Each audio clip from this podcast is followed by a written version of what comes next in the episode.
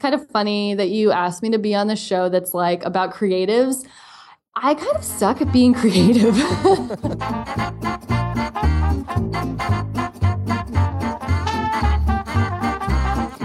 Welcome to Louder Than Words, the podcast inspiring creatives of all types by allowing you a glimpse into the creative process of the most remarkable people you know. I'm John Benini, and I'm your host.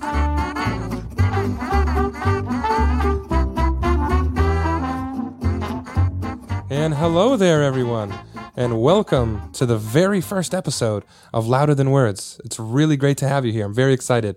Man, it feels like such a long time, though, to have this idea of rounding together creatives, whether they be writers, artists, designers, and have them share their creative process with us so they can inspire others. And I'm really excited about the content that I have for you guys. Um, but because this is my first episode that I'm recording, my listenership probably is my mom and whatever patrons are within earshot of her at Kohl's. So, hey, mom, thanks for listening. And uh, besides my mom, though, I'm also joined by the prolifically talented Pamela Vaughan, who manages optimization and growth uh, of the HubSpot blog. She's been with the company since around 2008 and she's really played a pivotal role in growing the blog and the overall brand to what it is today. And in case you're wondering what that means, they're rated the number one marketing automation software in just about every survey imaginable. Uh, they're post IPO. They're about over 700 employees, and she was there when they were only around 50. And the company has a valuation flirting with around 1 billion. Um, so they've come a long way since she was there in 2008. Pam, welcome, and thanks so much for coming on with me today. Yeah, thanks for having me. I'm blushing over here. You can't see my face, but um, I'm I'm honored to be your first guest. So really exciting. Awesome. It's it's good to have you as the first guest. No, nobody better to kick off with. Um, so first off, I have to say congratulations on two million monthly visitors because that's that's huge. So congratulations on that.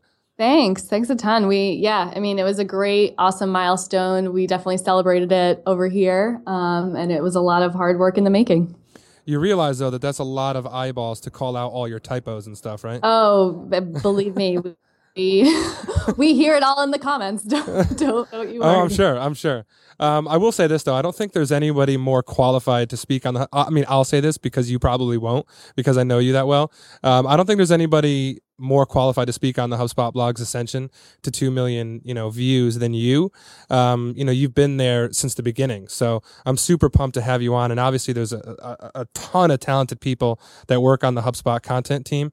Um, but you've been there for so long. So save guys like Mike Volpe and Kipp Bodnar. I don't think anyone's had their hands in the HubSpot blog for longer than you have. So once again, just reiterating that I'm super pumped to have you here talking about growth and talking about content.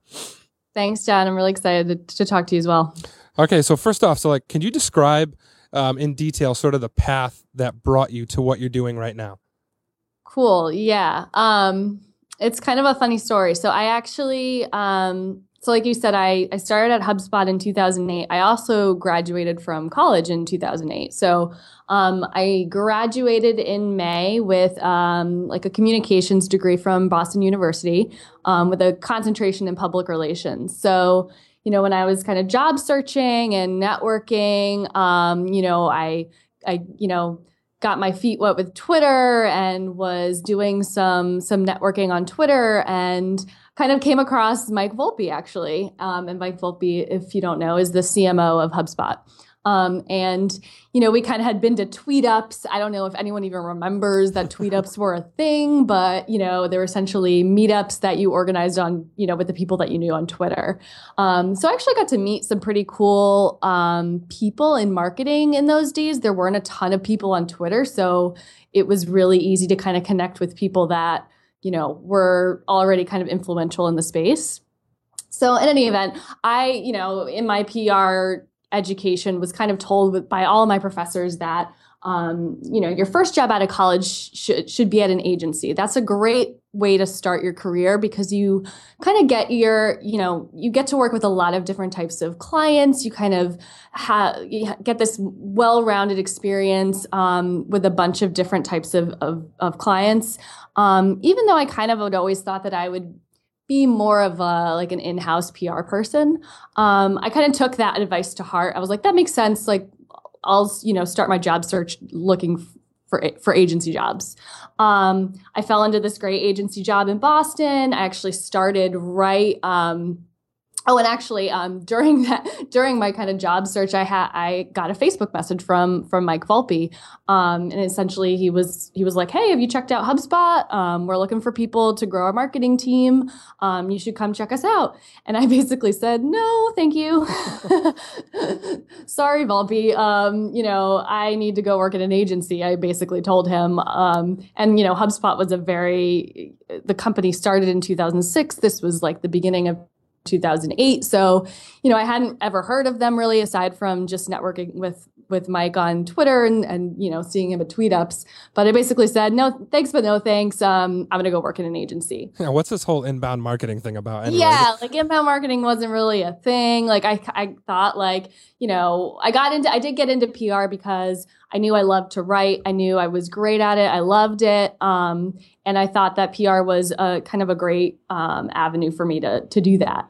Um, so so you know that I, I started my my job. I kind of realized over time it wasn't for me. I had some life experience like life changes happening um, and ultimately ended up leaving that job. Um, so then i kind of realized i needed you know i needed to find a job um, and i i reached out to volpe over facebook again. I said hey remember me? Um, I need a job. Uh, are you still looking for people on your team? And he was like, Yeah, actually, we just decided to take PR in house. Um, they had been using an agency up until that point, and we need someone to manage it. Why don't you come do that? So that's kind of how I got started at HubSpot. Um, I was working part time, I was doing PR in the sense of, um, you know, I, I, wrote for our company blog, so kind of like our news blog, which is where we would publish more, you know, like newsy, press releasey stuff um, and so I was managing that blog. I was also I worked closely with our CEO Brian Halligan and um, other executives to get them speaking gigs at um, you know at conferences and at events just to kind of we were at the point where we just really needed to get HubSpot's name out. Um, submitting our free grader tools. We had a bunch of grader tools at the time. Right now we have marketing grader, but that evolved from a bunch of a whole slew of other tools um, submitting those for awards. So like that's the kind of thing I did. And then over time, I kind of realized the one thing I really like about my job is writing the company blog. Like I would also, so I would write kind of like this, these press releasey type articles, but then I would also write about things like fun, interesting things that we did around the company. Like we would do these HubSpot Iron Chef um, competitions where, you know, you, we had this competition where you had to create, um, create um, original dishes just out of the stuff from, from our kitchen. And I would write about that kind of stuff. And it was really fun and interesting. Um, so I kind of like gravitated just toward the blog side of things, which was really interesting to me because I never really like blogs were so new at the time and like I never really going to school thinking that writing was my thing, thought that I could ever really like in my marketing was so new, content like for marketing was so new that it wasn't really a thing that I ever aspired to do. Um, and I, it was kind of neat that I just kind of fell into it. And I ultimately moved over to the, the core blogging team, which the blogging team was, you know, like two people, um, but full time started working on just the blog. Um, and so I did the editorial side of things for a while, for a couple years, and you know, kind of ultimately as we grew the team, um, evolved into this more analytical optimization role. Um, so now that's kind of my my main focus is figuring out how we can grow and scale the blog, um, and mainly figuring out. Um, you know how how we can optimize what we already have to get there. So less on the content side of things, and more on the optimizing the content side of things. That's the, and that that's quite a path to. It is. I know. I was like, I'm still talking. This is taking forever. HubSpot's not a bad fallback gig, though, right? uh, so, yeah, you know, like it was just it was kind of cool because you know I think people now can go to school and say like, oh, I want to like. Th- there's so many opportunities now available for writers that we didn't really think were going to be the case, you know, years ago, right? Um, mm-hmm you, you kind of, if you were a writer, like you became a journalist. Um, and now people are using that, you know, that training or whatever to to go write for companies. So it's interesting. Yeah, it's like companies are hiring editors and editorial managers now rather than brand managers, which is which is which is great to see because it means they're embracing like, okay, we're content producers, we have to put out good content. Yep. Um, so you kind of touched on this a little bit. Um, it's easy to look at HubSpot now and be like, okay, two million monthly views. You know, they're all over the place. They're mentioned on Mashable. They're mentioned on you know wherever else. Um, you know that they don't really apply to us. You know, they're you know that sort of success is out of our reach. But what were those early days like blogging for HubSpot? Yeah. Like you just alluded to, two people on the team. Um, you know, some people were in and out. C- kind of describe what those early days were like. Sure. It was intense. um, in the early, early days, we there were, you know, when I started at HubSpot, there were so like you said, there were 50 people at the company. There were like five people on the marketing team. Now the marketing team has like, I don't even know, 60 plus, 80 maybe. I'm not sure. Wow. ridiculous amounts of people. Um, and you know, so we were all wearing a ton of different hats. Like I said, like I was doing, um, you know, I was doing PR, but a lot of times I was also in the beginning, I was doing like I create, I, I managed the creation of our customer case studies for a while, um, which involved me learning how to do video production and like video editing. Um, I managed our social media for a while. So there was like, you know, with the five people on the team, um, and like that grew once I made it over to the blogging team, but still we had, you know, it was essentially me and Rick, um, Rick Burnes. He kind of managed the blog in the very, very early days. Um, and then he kind of moved on to do other things, and, and Kipp came in. So it was me and Kipp, Kipp Bodnar. And, um, and, you know, it was intense. We were publishing about four to five blog posts a day. Um, Wow. and and that was like I wasn't writing all those. Like Kipp and I weren't writing all of those. We also created a very strong culture of content on the marketing team. So all of our early marketing hires were like we hired great writers. It was kind of a requirement to to be on the marketing team because, like I said, everyone was wearing a ton of different hats. Like you know, um, like I managed our email newsletter for a while. Like we all kind of shared the responsibilities, and every, you had to be a good writer for all of that. Um, so everyone on the marketing team contributed to the blog. We also had contributors from other parts of the company and, and things like that. So not all the content was coming from the two blogging team members. Um, but we were kind of editing all of that content and it was really intense, like four to five posts a day. Um, that changed a little bit when we, um, when Corey Eridon came on board, that was the end of 2012. There were, you know, because Kipp had kind of t- took on more of a managerial type position. So a lot, so right before we hired her, it was it was really intense because it was kind of just me. Um, and we didn't have three full time bloggers on the team until we hired um, Ginny Soskey, which was in 2013. Um, so that was only like two years ago. It was barely two years ago, actually. Um, so yeah, like we were pumping out tons of content. It was it was intense. but it was but it was a startup mentality. You guys were Yeah. doing a lot, a lot, uh, very high volume with very little resources. So I- I think that's something that any startup, any agency that's on the smaller side can empathize with. Is like, how do we create all this content? We don't even have enough people, but you guys sort of proved that you know that that, that could be done. Yeah. Um, do you remember? This sort of take you back a little bit. Do you remember what your first blog post was that you wrote for HubSpot? So I remember they were kind of boring. um, so my first, so uh, if you if we're being really technical, my first HubSpot blog post was on like the company blog, but I'm sure they were all very like you know. Um, very just like converting press releases like oh like brian halligan is going to speak at this conference or HubSpot won this award for website grader and, and things like that. Um, I do remember though, my first post on the marketing blog um, was it was about our Baby Got Leads rap music video that Baby got leads. Nice. Um yeah you can search for it. It's on there. It's it's the it's a shell of a blog post. It's essentially a, the blog post is the video and the lyrics and like the credits. Do you want to wrap it Um, for us right now, or what'd you say? do you want do you want to wrap it for us? oh right i mean rebecca corliss can. Awesome.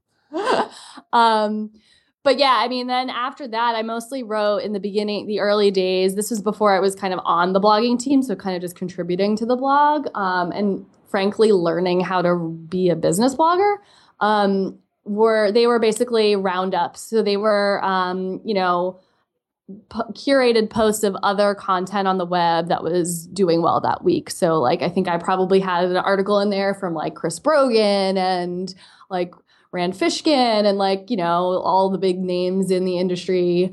Um, just some art, some cool articles that they wrote, and it was a roundup post. It was it was nothing nothing amazing by but, any means. but and and I know this because we had a conversation a couple weeks ago. That article scored you some Red Sox tickets, right?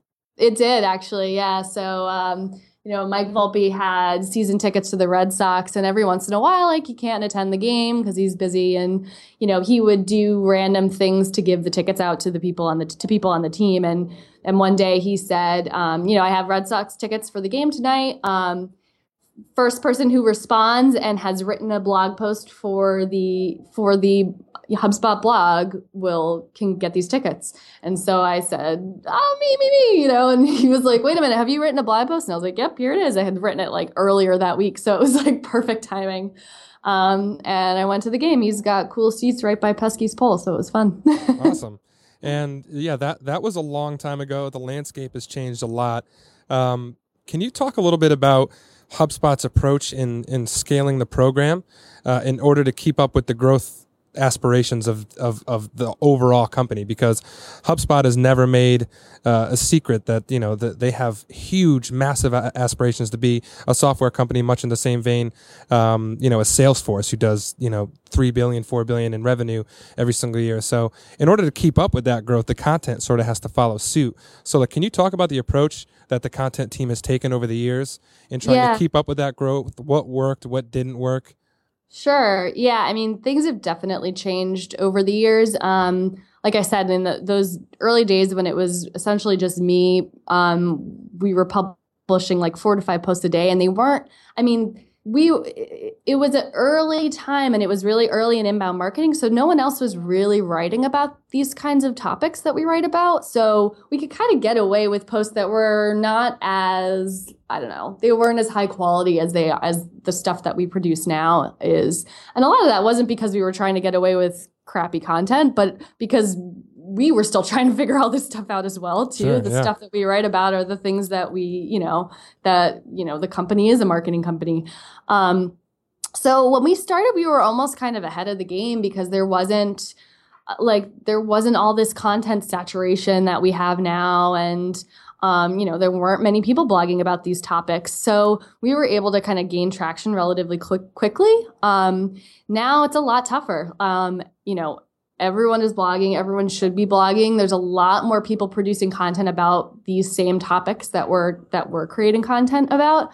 Um, so we've had to sh- you know shift our strategy. We've always done well with you know the i think we're known for that very like how to tactical marketing content. Um, and so and we and we definitely need to stick to that. That that stuff is what um, has helped us grow because it, it gets a ton of search traffic. Um, because it ranks well in search over time. Um, but we've also had to try to get more, a little bit more sophisticated, also as our reader has gotten more sophisticated. Um, you know, writing very introductory how to articles on topics that we've written so much over the years. Um, there are definitely still beginner marketers out there that need that stuff, but a lot of our readers have grown with us and are more sophisticated as well. So we've, you know, we've shifted our our strategy a little bit. Um, we're now, you know, we're still producing that how-to stuff, but we're also peppering in some more like editorial style articles. Um, you know, more featurey style articles that require more research and um, and also, you know, as we've grown, we've kind of had to think about widening the top of our funnel um, to reach you're to reach more potential visitors than you know than we've already gotten. Um, so some of the topics that we've explored are more like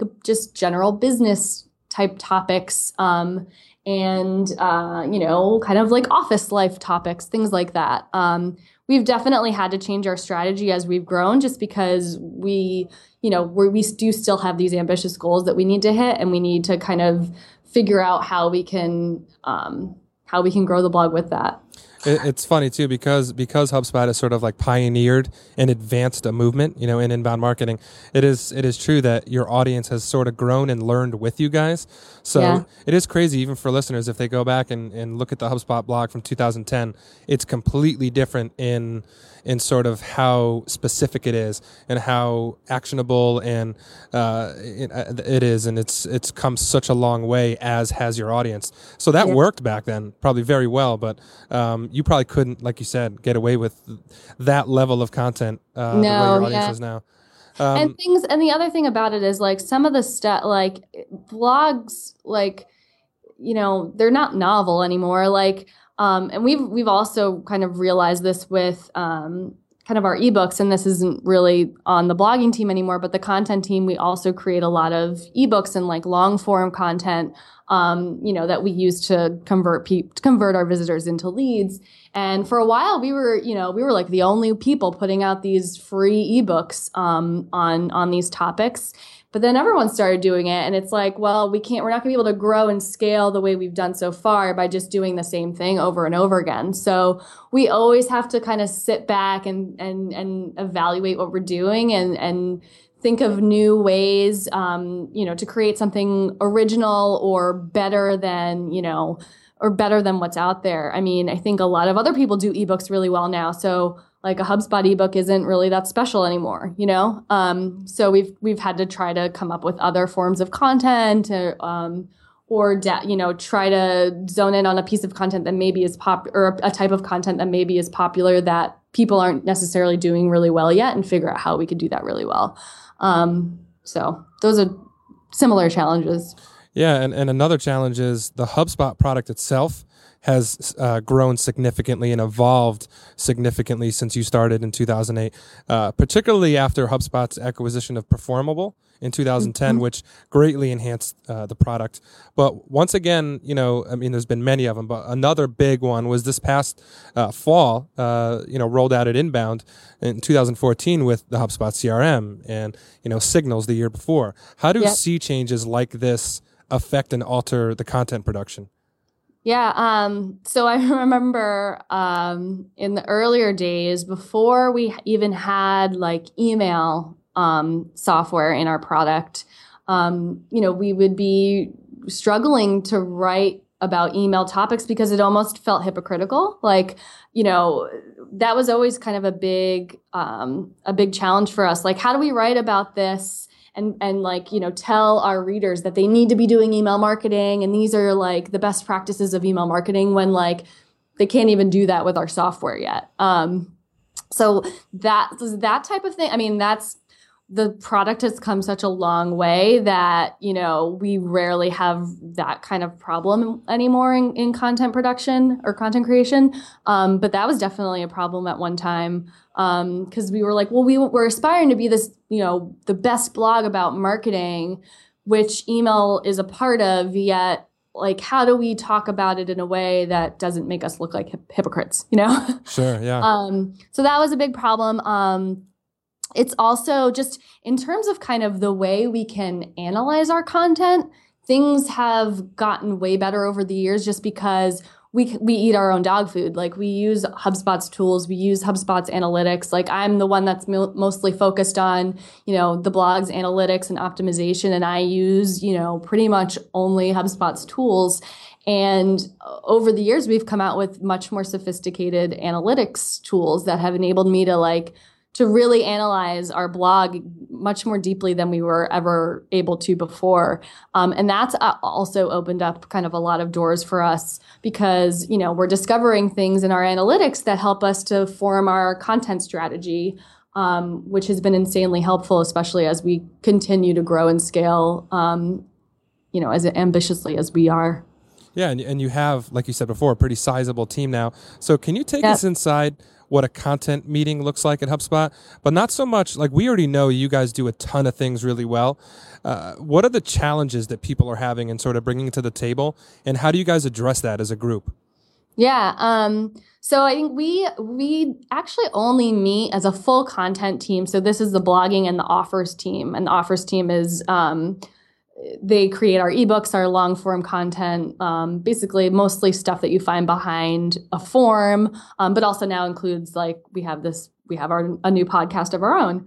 Um, so we all meet once a month for like a monthly content team meeting. Um, and that meeting is mainly we kind of review the results from last month.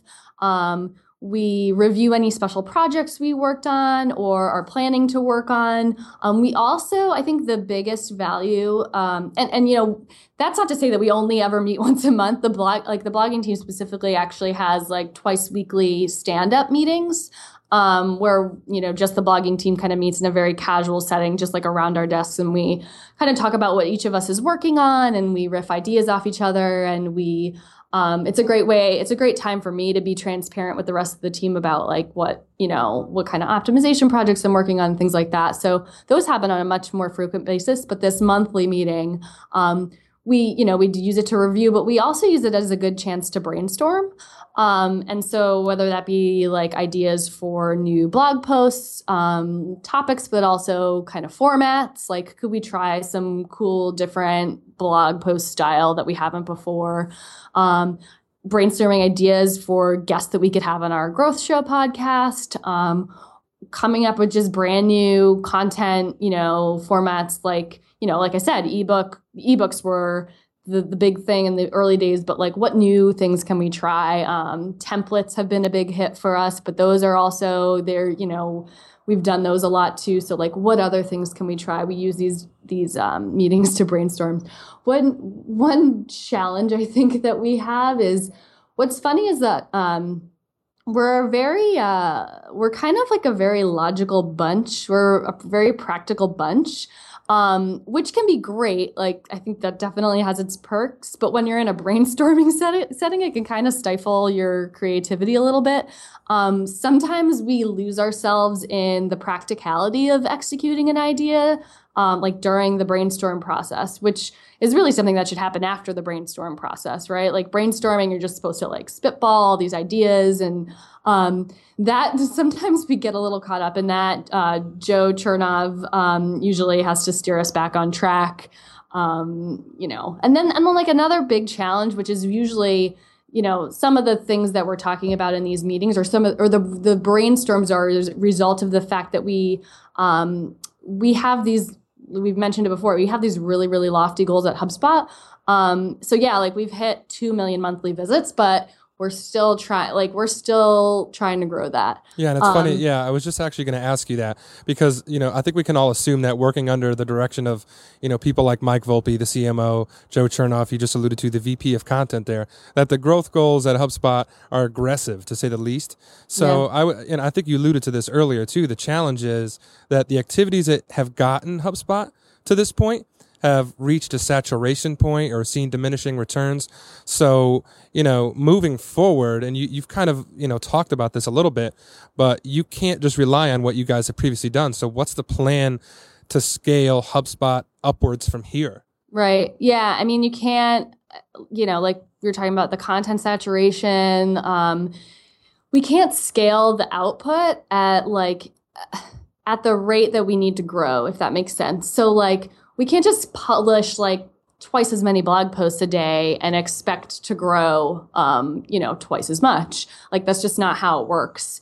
Um, and so what we've been doing and i think what my role specifically has been focused around is trying to figure out how we can take the content like the assets that we already have um, and kind of make those incrementally better so that we optimize every little thing and at the end that helps us to grow and scale. Like we'll still obviously be creating new content you know that's what we do but uh, you know taking us taking the time to, to look back at what we've already done and, and figure out if we can get more out of what we already have. So that's kind of actually um, been a big turning point in my career um, especially in this role.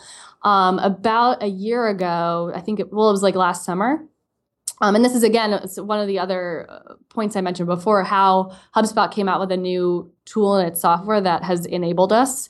Um, so back last summer, HubSpot came out with attribution reports, and it basically enabled us. And this was a big pet rock of mine for years.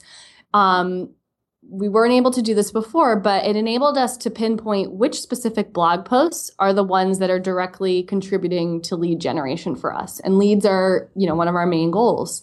Um, so it enables us to say like which post is the one that a person then went to a landing page and converted into a lead. Um, and we never had that before. We could only kind of guess which posts were the ones that were generating leads because of we knew which posts were generating the traffic, but we never had that level of, you know, granularity before. So I did this like massive um, analysis of our blog and our blog's lead gen.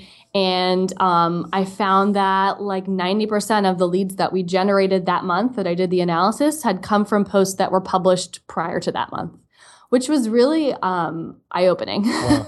um, yeah, and it basically said like new posts, like sure, yes, they turn into old posts down the line, but new posts don't really do very much in terms of lead generation that given month. In the short um, term, yeah. Yeah, in the short term. Um, and the fact that we hadn't really even been paying attention to all the old stuff that's been sitting around, that's basically been increasing in rank and give like that's where all of our search traffic was coming from. Um, you know we realized we need to be spending more time figuring out how we can get more out of these old posts. So like let's go back and figure out okay if if there's a bunch of posts that are generating a ton of leads for us in the past like can we get more traffic to them? Can we search engine optimize them to like improve their rank even more and um, can we get the posts that are already generating a ton of traffic that we know from search? Can we look at how well they're converting and figure out if we can get them, can we conversion rate optimize them and get them to convert better? Um, so that's been a huge, that whole project, you know, has been a huge part of my job of the past, you know, nine months. Um, and that's kind of how it's it's helped us to figure out how we're scaling moving forward. Um, because it's not just relying on brand new content that we create, it's figuring out also can we get more out of the content we already have and i think a lot of people don't spend the time to kind of look back at that and and figure out how they can do that i love uh, everything you just said specifically how it's focused on sort of quality but also you know what you said at the very beginning of that uh, you know thought was we can't just put out more content. Like, yeah. you know, Mashable or the New York Times or BuzzFeed or any big media company, the answer for them isn't, oh, we're just going to have to publish 300 articles today if we want to grow to where it's, you got, it's, it's opening up new channels. And, and I think HubSpot has done that with the growth show and, and, and has aspirations to do that with other things as well. So you guys have sort of taken that approach as well. You've, you've kind of increased quality by going back going mm-hmm. backwards and optimizing things. But you've also opened up new channels. The growth shows like I don't know, depending on what day it is, it's either number two on iTunes, number six, number one. Uh, yeah. So so you guys have opened up new channels, and I would assume that that's that's a huge uh, contributor to your growth as well, and and especially moving forward. Um, so I'm going to ask you probably the hardest question thus far right now. so if you could only credit one thing, and I know there's been there's been a ton of activities and a ton of people that have contributed to the HubSpot blog success. But if you had to only credit one thing for HubSpot, for the HubSpot blog's ascension to 2 million views, what would it be? Like, what was the most important thing? um, that's really hard.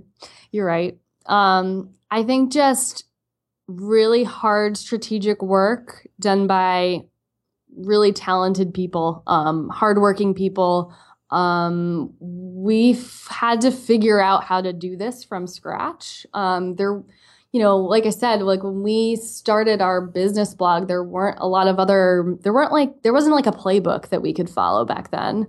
Um, we had to figure out how to do this. So, um, hard strategic work. Um, I think maybe this sounds like a cop out answer, but um, that's really what it boils down to. Um, we have some really great people on the team um, that you know we put we put we put a lot of focus into hiring. Um, we're very selective about who we hire, and we really try to hire people that are going to be a good fit here and can you know can ach- help us achieve these goals and are willing and ready, re- willing and ready and excited to do that. So. And I think you've done a, a, pretty good job of that thus far. so, you know, we, we've talked a lot about HubSpot, but I want to ask you just a few questions that are a little more personal to your process. Okay. Um, and I know, you know, your role now is very focused on optimization and growth, um, you know, finding new opportunities to grow the HubSpot blog that don't just include creating more content, putting out more volume. But, you know, you're also a, writer. You know, you, you started there uh, blogging at a very high volume. So, can you describe just for other writers out there, uh, what does your writing process look like? Yeah, sure. Um, so I try. So at this point in my career, I have the like the luxury of being pretty selective about the topics that I write about because I'm not a full time blogger anymore. Um, so I try to choose a topic that I'm passionate about in some way or another, um, so that I'm not struggling through it from the get go. Um, like I said, a lot of people don't really have the luxury of doing that, but um, that I do right now. Um, and a lot of it, a lot of the stuff that I write about now is based on this optimization work I've been doing lately. You know, if I discover something really awesome, then I want to share it with our readers so that they can kind of implement that same strategy or tactic themselves. So that's a lot of the writing that I do. Um, so the actual process, like, I create a working title, um, you know, because that just will help me focus. Um, it doesn't, it's not going to be the title, the final title. Um, it's going to be something really, really focused and, um, you know, structured. And then I, I outline the article. So I figure out what my main points are going to be. If it's like a list post, list post, I figure out like which items are in the list and I write them all out. Um, I kind of do like the skeleton of the post. Um, I pick the CTA um, at the very beginning, um, and then I I write the intro, and then I fill in the outline with my content. Um, but I'm also very much like a I polish as I go rather than create like a really really rough draft and then go back and polish it at the end. And that's a I- blessing and a curse, Pam, right? Yeah, yeah. I'm the same way, but it just makes writing so much longer. It does. Yeah, I don't know, maybe. Um but I I- that's just how I work and not everyone works that way. So this is definitely not like I mean, I feel like so so many writers work in so many different ways like um, you know, Corey Eridon on the team. I don't know if she does this anymore, but she used to write the body first. Um, and but she wanted to see she wanted to have the intro kind of there. So she used to write like intro copy, intro copy, intro copy, so that the intro was like just intro copy. Um, Very and then go back writer.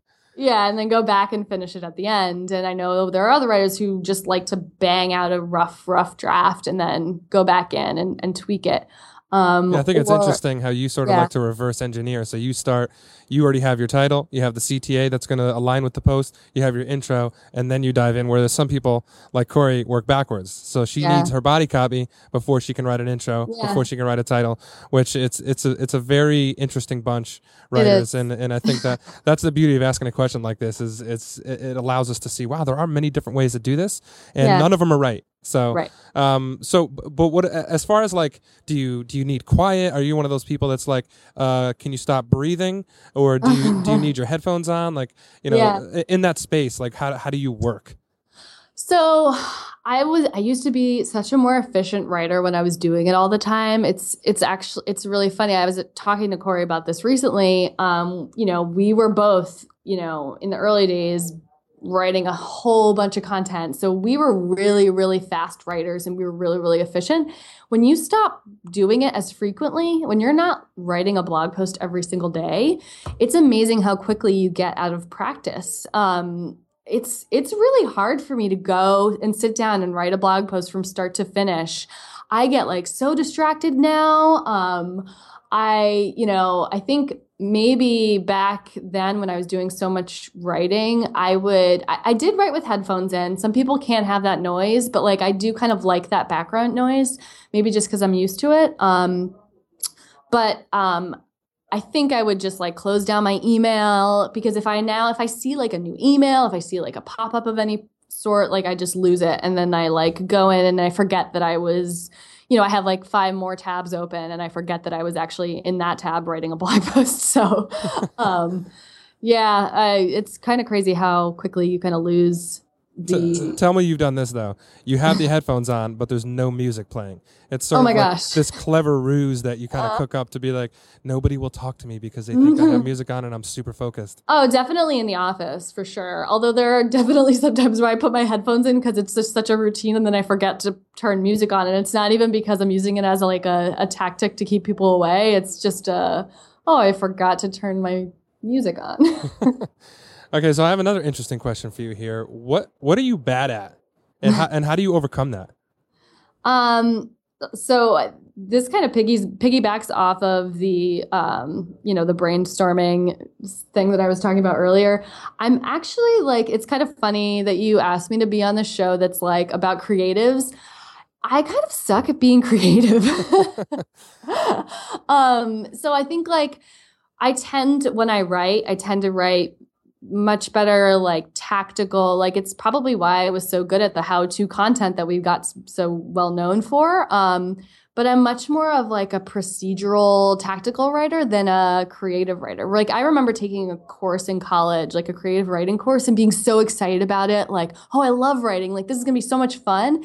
And i remember like just sucking at it and like writing these awful poems about like terrible stupid things and being really kind of like let down in myself. Like i was like how am i such a good writer in other ways but not this way at all um and i think like the way that i overcome it is i mean I, kind of leave that creative writing to like some of the other bloggers on our team who are really good at it and love to do it but hate the tactical writing. Like it's kind of it actually kind of works out like oh i'll take on that really like you know um you know logical but most people would think boring blog post how to do this. And you go and like interview that really cool person and write this really cool piece of you know this like feature on them or something. Um and yeah i mean and like that translates to in those brainstorm meetings i'm like i'm worthless. It's it's it's terrible. Like i i if i need to if i'm if i'm brainstorming it can't be in that setting where it's you know everyone's just bouncing ideas off of it. I can kind of i can work with other people's ideas but i have never been good at coming up with like a new creative idea from scratch. Like i'll when i'm brainstorming i have to like look at what other people have done and then kind of figure out a new idea or a spin on that or like use that to inspire me some way. Um but you know the original brainstorming creativity side of it has always been you know tough for me Pa- Pam sits that one out. I, I think you've done very, very well for yourself, though, considering it's certainly not a handicap. Like you said, everybody has their strength, and um, I think the the po- you know the benefit of having a big team like you guys have is you can all sort of work to you know supplement each other's strengths, which is which is Yeah. great. Um, so a lot of writers have trouble with this. So I, I- wanted to ask you this. This might not apply to you, but I'm, I'm curious to see like what your thoughts are on this. Uh, you know, many writers and creatives in general, artists, graphic designers, they have sort of like a trouble navigating that pull to create something that they love and that they enjoy and that they could really get behind. But also putting together something that meets the business objectives. That Yeah. that's, that always seems to be tough terrain for for many writers and uh, creatives in general. Do you have you ever had to work to overcome that, or seen anybody who has? Totally. I actually I blogged about this once. Um, essentially, like why it's so hard to write for a company publication to like be a writer who's writing for a business. Um, you know, like I said before, it's it's kind of great now that there's all these job opportunities for writers because so many businesses are looking for writers now that content is such a big part of the game for marketing. But on the flip side of it is you are writing for a company. Um, it's not as creative as some of these writers probably want it to be. Um, I think first you just kind of have to realize or recognize like the harsh reality of it. Like, yes, you're gonna like you're writing for a business. There's gonna be business objectives. There's gonna be things that you won't be able to write about, or like you'll have to write about, but like kind of censor yourself. Um, and it's it stinks, but I think um, there there's a balance that you can achieve. Um, you know, like I said, like I have the luxury to write more about the stuff that I'm passionate about. But back in the day, I had to just, you know, we had to write, I had to write posts about stuff that I didn't even really know very well about. I had to do the research and figure it out. Um, but that would also afford me the opportunity to write a post or create something that I was really passionate about. So I think you just have to find, um, you have to find a role where you can, you know, realize that you'll do some of that, you know, business type writing that you don't really want to do, um, but that also affords you the opportunity to to write to do this to write the stuff you're passionate about. Um, yeah, that's that that's great advice, and and we're gonna end with with advice from you. So you know you've written tons of blog posts, you've read and edited and optimized tons of blog posts, so you likely get asked a lot about it. You even speak about this at Inbound. So, what is your best advice to marketers struggling to gain traction from their content? I my biggest piece of advice is to be patient. Um, I actually um, I was really curious and I went back and looked at our analytics to see how many visits our blog got um, back when I started it in September 2008. So, like you mentioned earlier, we have now 2 million monthly visits.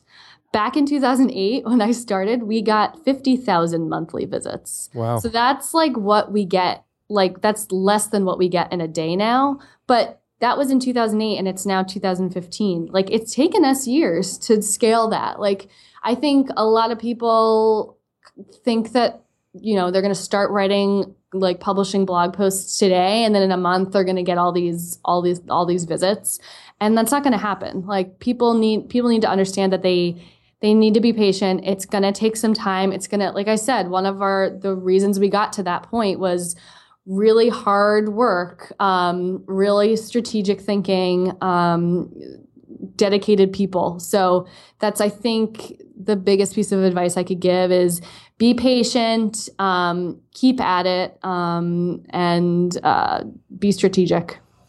Pam, thanks so much for hanging out with us today. You've set the bar super high for, for every episode and every guest moving forward. Thanks. I, it was this was a lot of fun. Um, I'm excited to to listen to more episodes from you. Absolutely, and and that's Pam Vaughan. You can find her on Twitter. Um, is it? I don't want to say it wrong. What's your What's your Twitter handle, Pam? It's Pamalump. Pamalump. So it's yeah, it's a nickname that I have when I was a baby, um, and it just kind of stuck and became my Twitter handle. You know, you're always college. paying homage to the past, Pam, in your job right now, and even in your Twitter handle and your online persona. Um, so look up Pam on Twitter. Connect with her at Pamalump. Check her out on the HubSpot blog. Um, Pam, thank you again for, for being a part of it. Um, that's Pamela Vaughan. My name's John Bonini. This has been Louder Than Words. If you've enjoyed today's episode, be sure to subscribe, review, say nice things or not nice things, whichever. Um, but thank you so much for joining us, and we'll see you next time.